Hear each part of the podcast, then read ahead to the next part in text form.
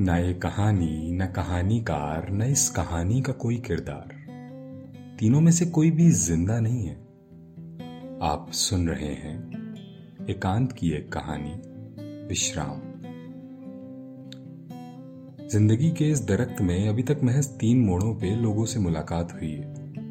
College वाले दोस्त, school वाले दोस्त, और जो केवल सबसे करीबी नहीं, बल्कि सबसे ज़रूरी भी हैं। ड्रॉप ईयर वाले दोस्त। लोग जानते हैं मुझे। मैं स्कूल में कैसा सा था, चुपचाप शांत से रहने वाला बच्चा। कुछ उन बच्चों जैसा था जो बैक सीट पे तो बैठते हैं, पर बैक बेंचर नहीं होते। और अब कॉलेज में बहुत उपद्रवी बर्ताव वाला। क्लास कम करना बंक को तैयार रहना, हमेशा हर चीज़ के लिए almost ready and the fact is सबको मेरी कहानी केवल टुकड़ों टुकड़ों में पता ये भी उनमें से ही एक टुकड़ा है, एक हिस्सा है, एक साल की पूरी कहानी। आप में से कई लोगों ने यहाँ पर लिया होगा ड्रॉप ईयर आई गेस और अगर नहीं भी लिया तो कोई परेशानी की बात नहीं। तो ट्वेल्थ खत्म करते ही हम साइंस दोबारा न पढ़ने वाली झूठी कसम खा के अपने कॉमर्स वाले दोस्तों के सामने चल दिए। परसेंटेज भी अच्छी बनी। तो बाकी दोस्तों की तरह हम भी चल दिए दिल्ली यूनिवर्सिटी के छात्र बनने। एडमिशन के बहाने घूमना और अपने दोस्तों से मिलना भी हो गया। अच्छा था सब कुछ। लग रहा था कि अब बस यही तीन साल मस्त निकल जाए। बस फिर देखा जाएगा। बीए हिस्ट्री ऑनर्स की डिग्री और इंजीनियर की इज़्ज़त। अब दोनों के बीच में कौन जीतेगा ये तो आप जानते ही हैं। ऊपर से मज़ाक ऐसा हुआ कि मेंस और एडवांस दोनों क्लियर एक ख्याल ये भी सताने लगा कि कहीं मैं कुछ गलत तो नहीं कर रहा हूँ। क्या पता मैं अच्छा इंजीनियर बन जाऊँ। फिर जब तक मुझे ये सही गलत सोचने समझने का वक्त मिलता, मैं कानपुर की एक कोचिंग में पहुँच चुका था। दिल्ली भी जा सकता था, पर हाँ शायद घर वाले डरते थे कि मैं कहीं बिगड़ बिगड़ ना जाऊँ।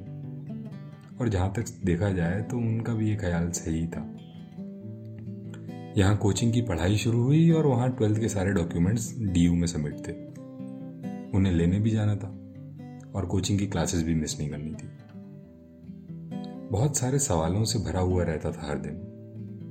ड्रॉप ईयर की एक्स्ट्रा फ़ीस भी जा रही थी, इस बात का भी बुरा लग रहा था। और खुद पूरी ईमानदारी से पढ़ने के बाद भी बेचैनी बनी रहती थी। ये बात भी मेरी समझ से तो परे ही थी। डिप्रेशन तो नहीं कह सकते, क्योंकि अब वो पता ही नहीं कैसा होता है। पर हाँ पूरे साल एक अजीब सा सर में दर्द रहता था। हॉस्टल के वार्डन से भी लड़ाई हुई, फिर तनाव के बीच में कमरा बदला। कोचिंग इंस्टीट्यूट के पास ये आजकल जैसे ऐशो आराम वाले कमरे नहीं होते। पता नहीं क्यों। रुपए भी लगभग उतने ही लगते हैं। बाकी कहा जाए तो और ज़्यादा ही। फिर भी ये कमरे शुरू होते ही खत्म हो जाते। खाना खाया हॉस्टल का तो ठीक, नहीं भूखा ही सो जाना भी एक अच्छी आदत मानी जाती थी। हॉस्टल में लोग और पुराने बच्चे कहते थे कि उससे पढ़ने का ज़्यादा समय मिलता। है अच्छा लगता है सोच के। उन लोगों के साथ रहकर एक खामोशी और रटने में लगे हुए शहर से मैं ज़िंदा वापस आ गया। दिन बेकार होने पे दोस्तों के साथ चाय, लगभग हर दिन घर का खाना और मायूस पड़े शहर का हर दिलकश इलाका घुमाया उन लोगों के साथ। कुछ लड़ाई, कुछ बहुत अच्छे दोस्तों का साथ और बिना किसी लड़की से मोहब्बत के वो साल जैसे तैसे गुजर गया। पर अब देखा जाए तो ये भी अच्छा ही है।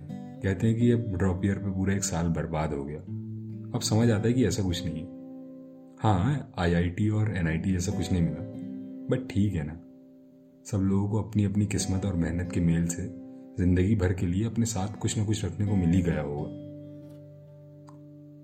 कॉलेज का तो नहीं कह सकते, पर मुझे कुछ बहुत ज़्यादा अच्छे दोस्त मिल गए। मैं बाकी लोगों की तरह ये नहीं कहूँगा कि मैंने लोग कमाए हैं। क्योंकि कमाई हुई चीज़ शायद खर्च करनी पड़ जाती है। और अपने करीबी लोगों को खर्च करना किसी भी दाम के लिए जायज़ नहीं। हाँ मतलब ये मेरा मानना है, आपका कुछ और कहना सुनना हो सकता है। मैं हर कहानी से पहले ये कहता हूँ ना कि न कहानी, न कहानीकार, न इस कहानी का कोई किरदार, तीनों में से कोई भी ज़िंदा नहीं है। ये इसलिए कहता हूँ ताकि ये कहानियाँ सुनने के बाद आप लोग बस खुश रहें, या अच्छा फील करें। या वो फील करें जो मेरी कहानियाँ फील कराना चाहती हैं। पर इन्हें अपना ना बनाएँ, इनमें कैद न रहें। क्योंकि ये महज कहानियाँ हैं, हकीकत नहीं।